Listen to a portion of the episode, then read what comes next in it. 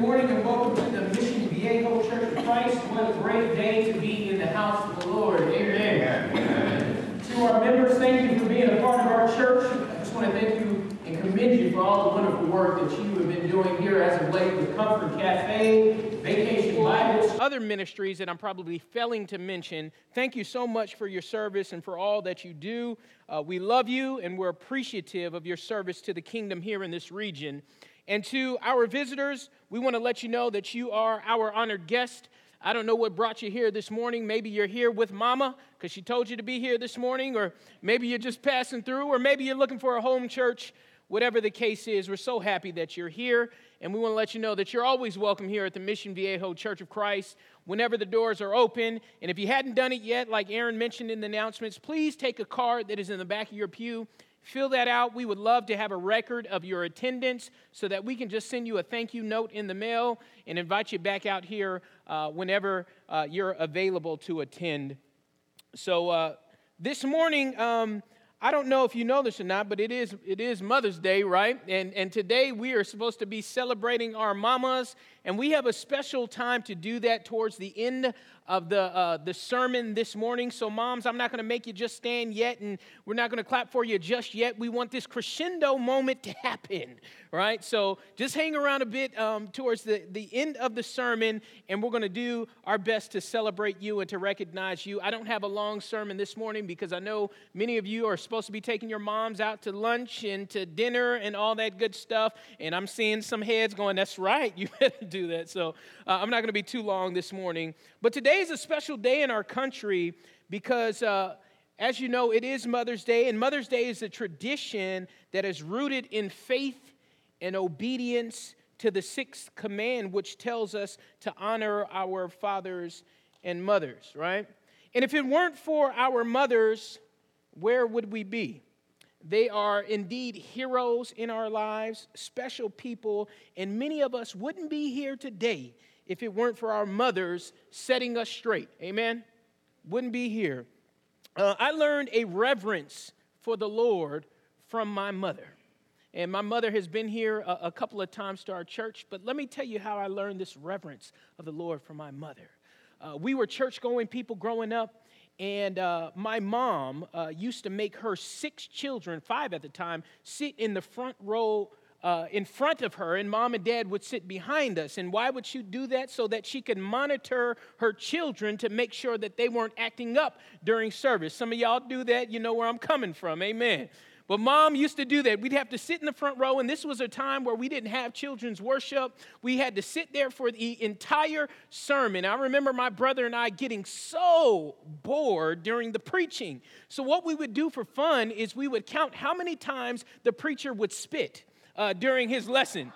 And we had a preacher that used to spit a lot. So, so whenever the sermon started, me and my brother would sit there and we'd be like, that's one, that's two. And one Sunday, I don't know what was going on, but he spit a bunch of times and we were cracking up in so much that we just lost control and we started laughing out loud. And what my mom would do is whenever we would cut up during the worship, she would take her finger and pinch me in the back of the arm right here. I mean, and, and I think I still have a bruise today from my mom doing that all the times that she would, she would do it, right? Um, so I remember learning a reverence for God and about worship from my mother, which actually led me to becoming a preacher today.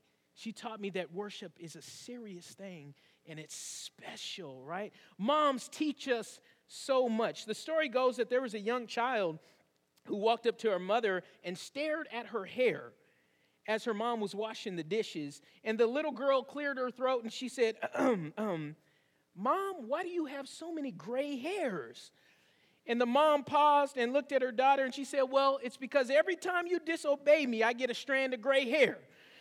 And the mother returned to her task of washing the dishes. And then the girl stood there and dug her toe in the ground and she thought some more and she said, Mom, is that why grandma has all white hair then?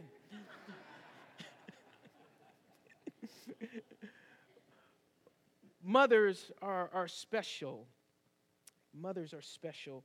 However, I'm always mindful of Mother's Day from the context of, of thinking about women as a whole in our church. Many of you may have not grown up with mothers. like, like I did and been blessed with a mom like, like many of us have. Many of you want to become mothers, but because of physical limitations, you may not be able to have a child. Many of you have had mothers that have just recently passed away, or maybe passed away many years ago, and maybe Mother's Day is difficult for you. The title of the sermon this morning is Wonder Women, Heroines of the Bible. Might go to this very first slide. I just want to look at this. We have super moms, and we think they're very special, but instead of just thinking about moms, even though this is the day to celebrate moms, I want to talk about women as a whole in Scripture. And uh, like I said, the title of the message this morning is Wonder Women, hero- Heroines of the, of, of the Bible. So, might go to this first slide. And what I want to do uh, today, uh, after setting the context with this first passage found in Ephesians chapter 6, 2, and 3, is talk about some women in Scripture that played a vital part uh, to kingdom work. But let's, let's focus in on this verse this morning Ephesians 6 2 and 3. Honor your father and mother, which is the first commandment with the promise that it may go well with you and that you may enjoy long life on this earth. And many of us can say amen to this verse. There's something about mom's advice, there's something about honoring mother and father, but mother in particular that blesses your life with longevity and blessings. But if we think about the context of women as a whole, just not focusing on mom, but women as a whole in the scripture, we find that in the Bible, the Bible talks a lot about women and about how important they are. So this morning, I want to focus on that. Might go to this next slide. When I think about many women in scripture, I think about Wonder Women. Women that had extraordinary skill sets and abilities that God used in Scripture to change the very nature of what was going on at the time. So, I've got three women that I want to talk about this morning that are often overlooked whenever we do Mother's Day or we celebrate women, right? Whenever we talk about women in church, we always go to Proverbs 31, the Proverbs 31 woman, or we go to Ephesians 6. Let's honor our fathers and mothers. But I want to look at a couple of women in Scripture that are often overlooked that I think are wonder women when it comes to the message of the cross. The first woman that I want to talk about this morning goes by the name of Jael. Have you ever heard of Jael? If you haven't, I want you to open your Bibles to Judges chapter 4, verses 19 through 21. Jael was a woman in scripture that killed the most powerful general in the land. Might go to this next slide. Let's look at this scripture together and I'm going to set the context actually here before we get here. The story goes that the Israelites did evil in the sight of the Lord. What else is new, right? They messed up, so God sold them to King Jabin. And King Jabin at the time was this terror to the children of Israel. And King Jabin actually had a commander of this army that he had by the name of Sisera. Sisera was this general Patton figure, if you will. He was like an Ar- uh, Army Airborne uh, Ranger. He was a really, really tough guy. We don't know what he looked like physically, but I can just imagine that this general, Sisera, was this commanding figure, strong and tough, and nobody was going to mess with him because he was the commanding general of King Jabin's army. And the Bible tells us in this text that, that King Jabin through Sisera, oppressed the Israelites for about 20 years. And then we get to verse number 9 in Judges chapter 4, and it says something very interesting. It says in verse number 9 that a woman was actually going to deliver the children of Israel from the hands of Sisera. And this is a very interesting principle and concept to think about. This general this commanding officer, this strong, powerful, tough, hardened man was going to be delivered or killed, if you will, by the hands of a stay at home housewife. Just think about the juxtaposition of that. It's very interesting, right? But to me and to many of us that, that, that grew up with mothers and we are married, we know that there is nothing like your mama getting mad, right? Am I right? Amen? When mama get dad, dad gets mad, we're used to it, right? It's okay, it happens with dad. But when mom gets mad, every I remember we would find the closest uh, shelter, get away because it's it's tough. You ever had a lady mad at you before, fellas? You remember it, don't you? So I find it no secret that Deborah, this prophetess, says that this woman, this, this house mom, was going to take out this general, this tough man. So we get to Judges chapter 4, and we see the text. Let's read it together. Um, Sisera was fleeing from uh, the Lord's army and found his way to the home of Jael. And here's what happened. She opened a skin of milk and gave, it to, uh, gave him a drink and covered him up. Stand in the doorway of the tent, he told Jael. If someone comes by and asks you, Is anyone here? you say no. Can you just imagine what was going on in this story? Sisera is now fleeing, finds the home of Jael, this stay at home house mom, if you will, goes into her tent and says, Give me some food, give me some water, and I want you to hide me. And I wonder what this mom was thinking or this, this wife was thinking. General Patton, if you will, this tough military man is now in my home. I better take instruction from him. But she had a different thought process going on in her mind. So as we continue on in the text, but Jael, Heber's wife, picked up a tent peg and a hammer and went quietly into him. And while he lay fast asleep, exhausted, she drove the peg through the temple, uh, through his temple into the ground, and he died. I mean, just this is one of the most awkward stories in Scripture ever. This general shows up, uh, fleeing for his life, enters into this, this, this tent. Uh, and I wonder if she had flowers around and incense burning and maybe something cooking on the stove. And he goes in there and he says, Give me something to eat and to drink. And he lays down and he never wakes up. That's because Jael took his life by taking a tent peg and a hammer and smashing him in the temple. What a crazy story. But God used Jael as a Wonder Woman type figure. And what happens is Jael eventually frees the uh, uh, Israelites from the oppression of Sisera and King Jabin. And what I love about this story so much is that God uses women all the time in Scripture to carry out His will. Women are vitally important to the kingdom of God. Amen? But often, oftentimes, women are looked down and marginalized and oppressed as if they are not that special or not that important. This is a man's world. But as we look at Scripture, there are so many powerful women in Scripture that did amazing things for the Lord that I think we ought to celebrate. Women are special, special people, and God uses them often. I want to look at another passage of Scripture found in Exodus chapter 1. I'm almost done here, verses 15 through 18. There were two midwives by the name of Shiphrah and Puah. Uh, who actually did something very profound in Scripture. They stopped genocide from happening. Just think about this. First lady that we read about, Jael, took out a general of the commanding army of King Jabin. The second people that we're talking about were midwives that stopped genocide. These are women here.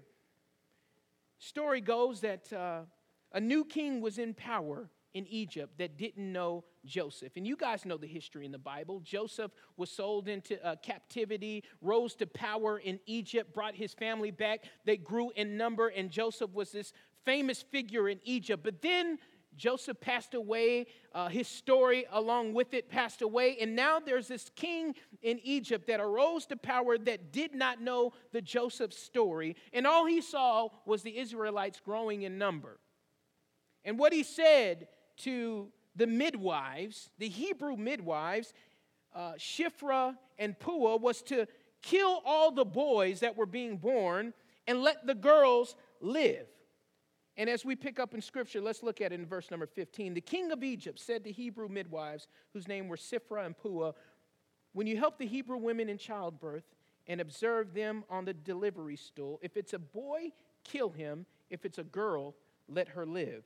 The midwives, however, feared God and did not do uh, what the king of Egypt had told them to do. They let the boys live. Then the king summoned the midwives and asked them, Why have you done this? Why have you let the boys live. So, what I love about this text so much is that these midwives, these humble women, did something that was so profound. They went against the king's order and did not kill those boys. And the king called them and they said, We're not going to follow you. We're going to follow the Lord. Now, I don't know about you. If I was in this situation and the king of Egypt had told me to do something, I may have just, for, for reason of fear, obeyed. But Shiphrah and Puah said, No, that's not what we're going to do. We're going to stand up to the injustice and the genocide that is taking place. I love this text because, again, what we see is we see powerful wonder women in Scripture that stood up for justice and lived for the Lord. And as a result, they were blessed. They feared God more than the king. They didn't follow his command. And then they go on and they lie to the, to the king. Uh, later on in the text, they say, you know what? Uh, we couldn't get there in time. The birth had already occurred, so, so we couldn't do anything about it. And then the Bible says that the Lord ended up blessing them with families of their own. Powerful women in Scripture that we often overlook, right? Shiphrah and Puah stood up to the genocide. And as I think about history, I think God is happy when we stand up for injustice. Amen. God is pleased when we have enough backbone and grit to stand up for something that's wrong. But oftentimes, when I read scripture, it's women that have that grit and that backbone. Did you notice that throughout scripture? These wonder women. I see a lot of women standing up for justice throughout history and doing what was right, and as a result, they were blessed because of it. We ought to celebrate our women more often. Amen. Without them, where would we be? Last story I want to look at, and then we'll be done this morning, is the story of Lydia, which is in Acts chapter 16, verses 14 and 15. You guys probably know this story very well. The story of Lydia in Acts chapter 16, verses 14 and 15. The story goes Paul was uh, conducting his missionary journeys and he brought a companion with him by the name of Silas. And as he was going about his daily routine of trying to convert and preach and teach the gospel, the Bible says that he had a Macedonian call, right? So in this Macedonian call, we see uh, Paul and Silas actually traveling to Philippi. And as they were in Philippi, the Bible says that Paul and Silas were looking for a place of prayer or a meeting. And these men, I wonder what was going through their mind. Paul and Silas had this amazing calling story, right? Macedonian call. And I'm wondering if their mind, they're saying, you know what, we're about to go convert a king, somebody with a lot of money, uh, somebody with a lot of power. But what they find when they go to Philippi is they go down to the river and they see people on the lowest totem pole of society women so Paul and Silas go out there, and let's pick up in verse number 14. They were talking to these women and preaching to them, and one of those listening was named Lydia, a dealer of purple uh, cloth from the city of Thyatira who was a worshiper of God, the Lord opened her heart to respond to Paul's message. When she and the members of her household uh, were baptized, she invited us into her home. If you consider me a believer in the Lord, she said, come and stay at my house. She persuaded us. Again, I'm wondering what, what Paul was thinking when he got this powerful, powerful Macedonian call. There's got to be some people of significance and importance that we're getting ready to go preach to and convert. But what we see down at the river is women, and they're talking and they're praying, and the Bible says Lydia's heart was open. Now, what's so special about Lydia? Well, first of all, from the text, we can tell that Lydia was an educated businesswoman, business savvy and she was a seller of purple. And I wonder if she had a, bit, a booming business at the time. Um, and what we hear is her being receptive to the gospel, and then she allowed these strangers to come stay into her home, stay at her home. That, that's profound in and of itself. And many people say, well, in order for strangers to come into women's home at the time, the husband or the father had to welcome them. So many commentators say, well, Lydia must have been a widow. But whatever the case is, she had enough courage and enough strength to welcome these men into her home that were of this new religion. And she heard them, and their household was receptive to the gospel. And if you know anything about the story of Lydia, we know that she became the first convert to Christianity in Europe, the very first in the region of modern day Turkey. And many scholars and commentators say there are many churches established now because of the courage of Lydia. Many Christians in that region now because of this wonder woman. So, this morning, all I'm saying, Brian, this morning, all I'm saying is that we ought to celebrate our women in Scripture, not only our moms today, but as we look at this story, and we look at this context, there are many women that did some amazing, powerful things for the Lord that ought to be celebrated. But oftentimes in our culture, in our society, here's what we do to women stay over there, stay down. This is a man's world. You're not that important. Well, don't you love that God came to restore that and fix that? God says in, in Christ, there's neither male nor female. Everybody's on the same playing field. We have different roles, but everybody's the same, and everybody is just as important. I think it's no secret that many of our churches today are filled with women. And they're filled with women because typically women are the faithful ones. It's us hard headed men that have trouble coming to church, don't we? Thank the Lord for our women. Thank you so much, ladies at our church, for all that you do because without you, we wouldn't have a church. So God is using you, and I just want to celebrate you today. And for our mothers, thank you so much for your service. Thank you for raising your children in the nurture and admonition of the Lord. You are so special and so vitally important to the kingdom of God in your family's life and in this region, in this country, in this world. So thank you so much for your service. So at this point in time, Brian Fouch is going to grab our children from out of their um, their uh, Bible school classes, and they're going to bring them in, and we're going to celebrate our moms uh, this morning for all that you do. Um, so we're going to have a song of invitation really quickly, and we'll come up and do that. And then after that, I want you to just sit tight for a minute because we want to make sure that we celebrate our moms. Uh, so whatever your needs or concerns are, you can come at this time. You can meet with me after, but won't you come together while we stand and sing?